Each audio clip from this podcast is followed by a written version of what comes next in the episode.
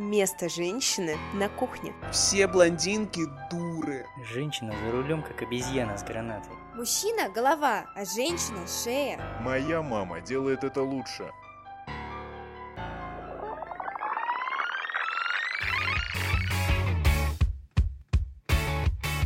Подкаст «Сама не своя».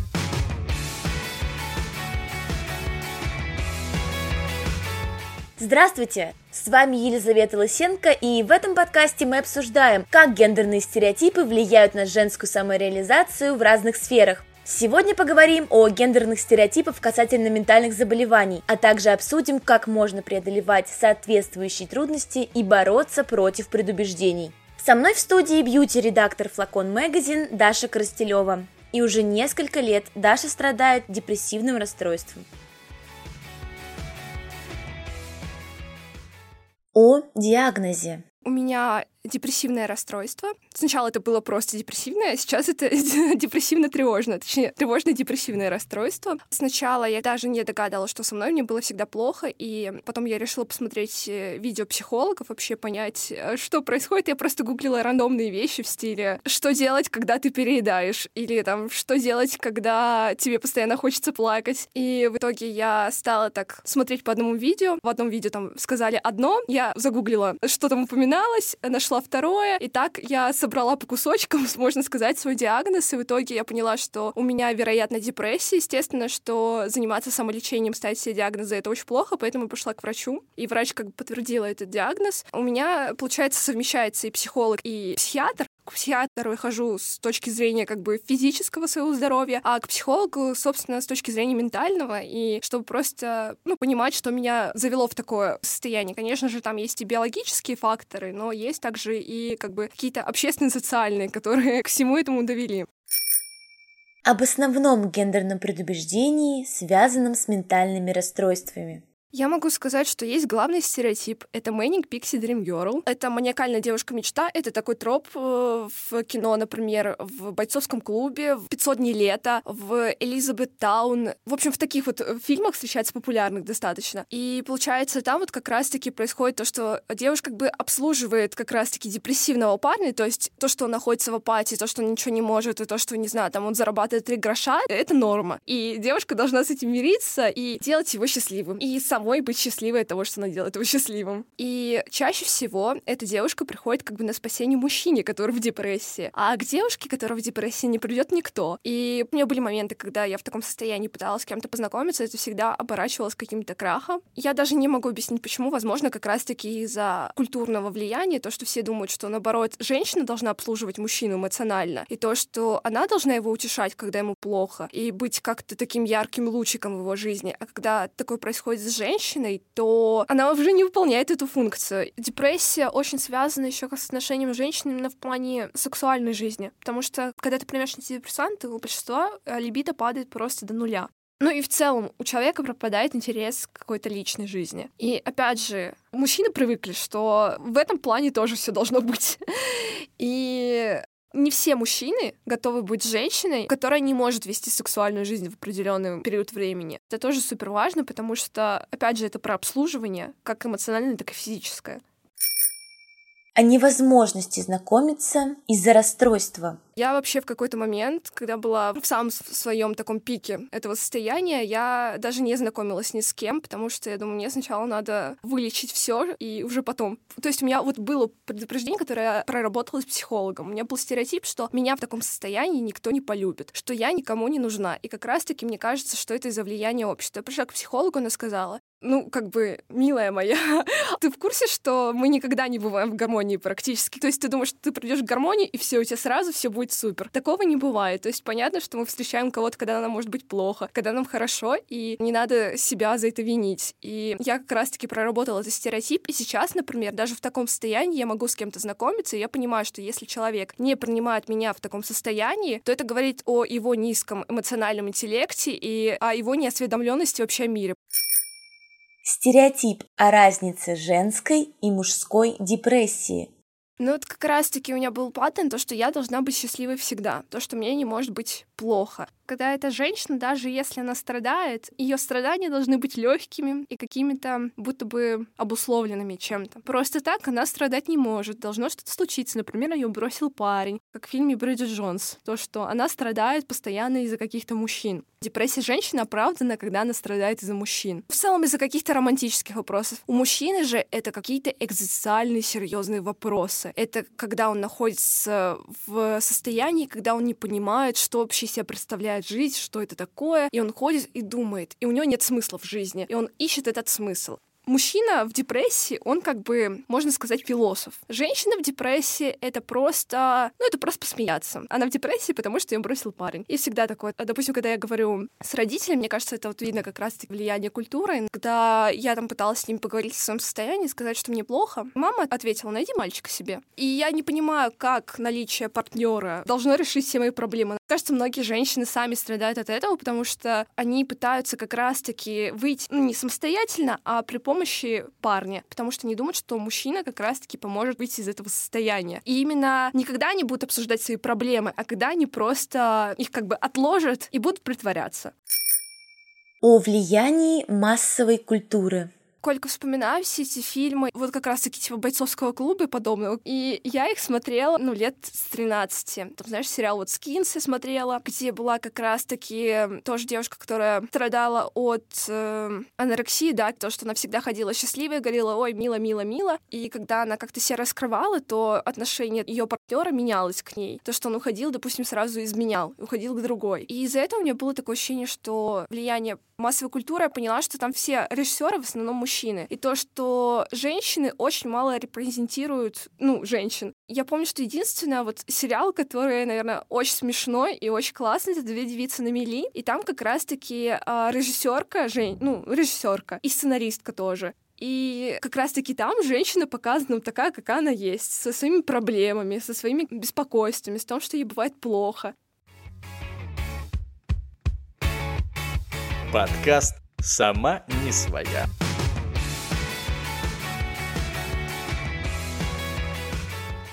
Стереотип о чистоте. Еще вот как раз-таки стереотип, что у женщины всегда должно быть чисто, что она как бы хранительница очага, должна быть еда, должно быть все чисто. А когда человек в депрессии, он не может ни убираться, ни готовить, он даже встать с кровати иногда не может, он даже не может помыться. Вот это не секрет, что люди, когда находятся в депрессии, они могут по несколько недель не мыться, а не быть голову, в целом просто в душ не ходить. И это как раз-таки воспринимается как что-то мерзкое. Ты же женщина, ты же девушка, ты должна быть чистой, у тебя дома должно быть чисто.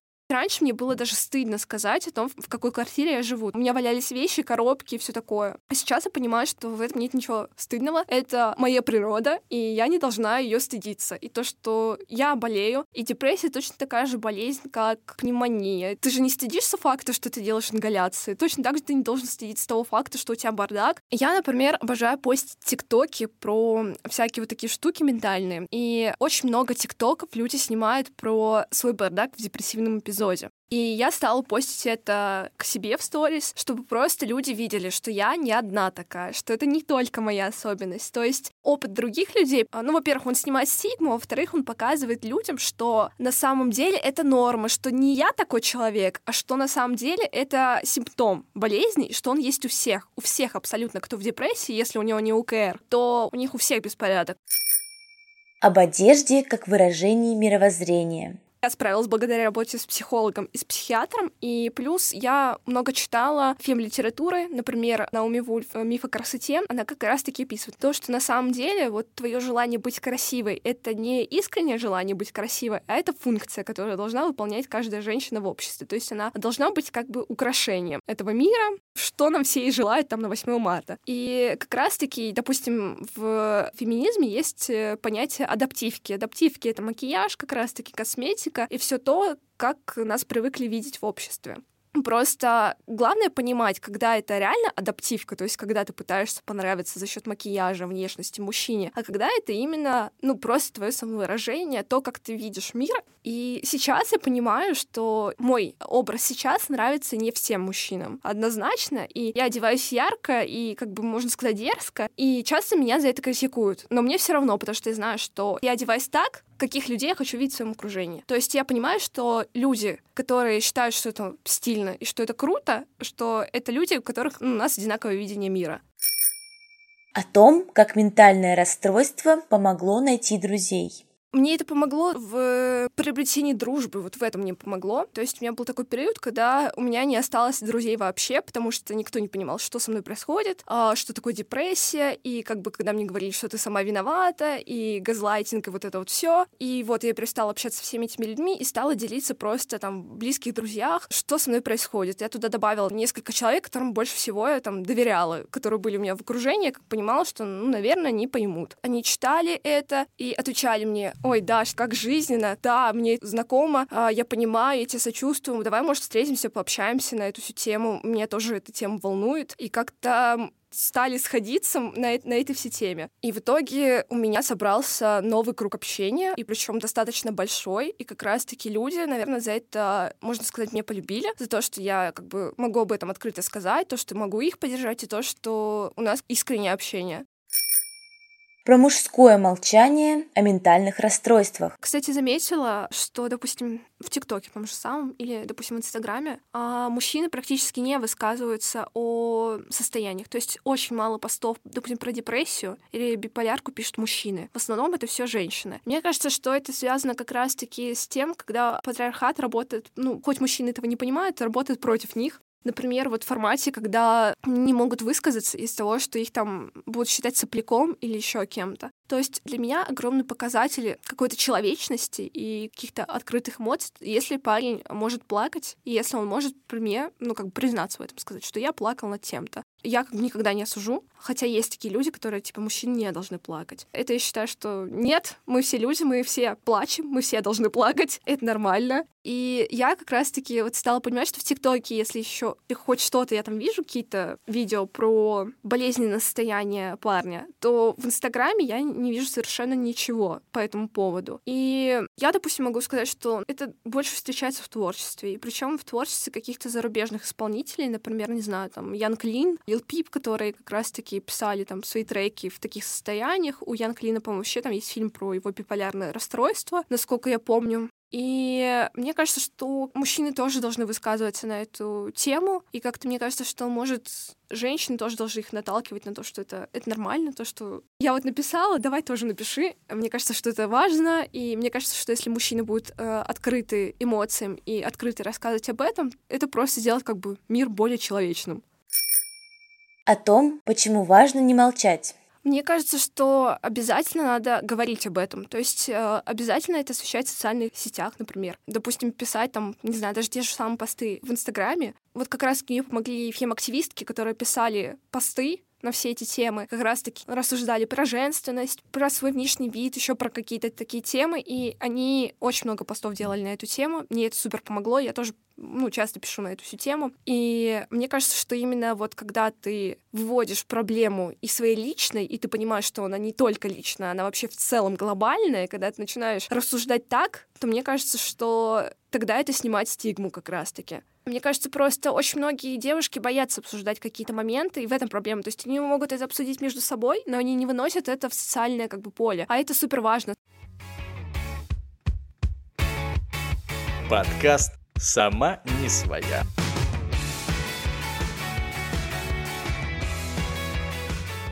Три вопроса слушателей к Даше. Мне интересно, отличается ли вообще отношение к мужчинам с какими-либо ментальными расстройствами и к женщинам с аналогичными расстройствами? Сталкивались ли вы с таким? Если да, то в чем конкретно заключались эти различия? Мне кажется, что отличается, как я уже сказала, что мужчины, например, если это про фильмы, то их возносят в, не знаю, в Бога. Если это женщина, то ее как бы проблемы хотят все время сделать какими-то глупыми, какими-то ну, не имеющими значения. В плане, как все обстоит в реальности, мужчины более закрыты, и они меньше делятся такими личными какими-то переживаниями, чувствами. Мне кажется, как раз-таки из-за культа того, что как бы мужчина, он должен быть защитником, вот это все, что он должен быть твердым характером, мужественным, фу, не люблю это слово. Из-за этого он не должен говорить, что он плачет. Я вижу очень много фотографий, например, где девочки выкладывают, что они плачут. И это воспринимается нормально. Мне кажется, когда выложит парень, у него там большинство мужчин такие как бы ответят, ты чё, придурок, выкладывать такую фотку? Все ок. Я, кстати, не видела, чтобы мужчины выкладывали фотки, где они плачут. Какие-нибудь блогеры еще, ладно, вот у которых есть какая-то аудитория, которая понимает, что она примет их. А обычный парень, ну нет такого. Скажите, пожалуйста, вы когда-нибудь сталкивались со стереотипом, когда женщины называют э, излишне эмоциональными? То есть мне кажется, что в случае с ментальными расстройствами этот стереотип, он стоит более остро и э, усиливает искаженное восприятие психики женщин. Заранее спасибо за ответ. Да, мне кажется, что э, часто женщинам приписывают эмоциональность. А, просто, опять же, повторюсь, что у меня не такое окружение, которое как бы у меня нет парней, которые мне скажут, там, женщины-истерички, все такое. Но когда я выхожу из своей зоны комфорта и сталкиваюсь с реальностью, я понимаю, что реально как бы мужчины такие, ты истеричка, ты там еще такая-то, когда она начинает плакать что слезы это воспринимаются негативно большинство мужчин. И слезы будто бы делают ее в патриархальном мире более уязвимой, что ли, что сразу ее делают хуже, чем мужчина, потому что мужчина такой как бы как скала, а женщина волна, которая бьется об скалы, назовем это так. В основном, мне кажется, что просто эмоциональность, она как раз-таки используется негативно в плане как уязвимости. Но на самом деле это не столько уязвимость. Человек, который умеет показывать эмоции, наоборот, он сильный, потому что он а, не боится столкнуться с осуждением и показать себя настоящего. Здравствуйте, у меня биполярное эффективное расстройство личности. Соответственно, это периоды мании, периоды депрессивные. Я сталкиваюсь с непониманием коллег и парней, с которыми встречаюсь. Обычно людям тяжело принять такую большую разницу в настроении и эмоциях. Можете, пожалуйста, посоветовать, как мне быть в таком случае? Как, может быть, более точно объяснять свое состояние окружающим? Тут главный прикол в том, что ты просто откровенно говоришь, объясняешь людям и даешь им как бы инструкцию, потому что люди реально не знают, как с этим быть, и это нормально. И ты должен понимать, что никто не читает твои мысли, никто а, не предугадывает там поведение, и никто не читал, не знаю, энциклопедию биполярное эффективное расстройство и как с ним жить, как с ним бороться. И точно так же никто не читал про депрессию это знают только люди, которые с этим столкнулись. Вот поэтому люди, которые страдают какими-то ментальными заболеваниями, они помогают друг другу лучше, чем те, кто вообще с этим не сталкивался. Допустим, я когда общалась с парнем и говорила, рассказывала ему все, что я там чувствую, он говорит, я тебе очень сочувствую, но я не совсем понимаю, с какими чувствами ты столкнулась, потому что я с этим никогда не сталкивался. Я могу тебе только посочувствовать. И мне кажется, что это как раз-таки честный хороший ответ, потому что действительно он не знает, как это. И мое дело, ну, подробно ему просто рассказать, чтобы он хотя бы просто имел представление, что делать и как разговаривать с человеком в такой ситуации. Проблема в том, что просто не все люди примут это, и с этим надо смириться, что даже несмотря на то, что человек может быть прикольным во всех э, сферах, но быть абсолютным нулем там в эмпатии, вообще не иметь никакой эмпатии. Или э, там уровень эмоционального интеллекта тоже равен нулю. Как бы с этим надо просто смириться и принять. Напомню, что со мной в студии была Даша Коростелева, которая поделилась своим ценным опытом о ментальном расстройстве. До встречи в новых выпусках. Подкаст «Сама не своя».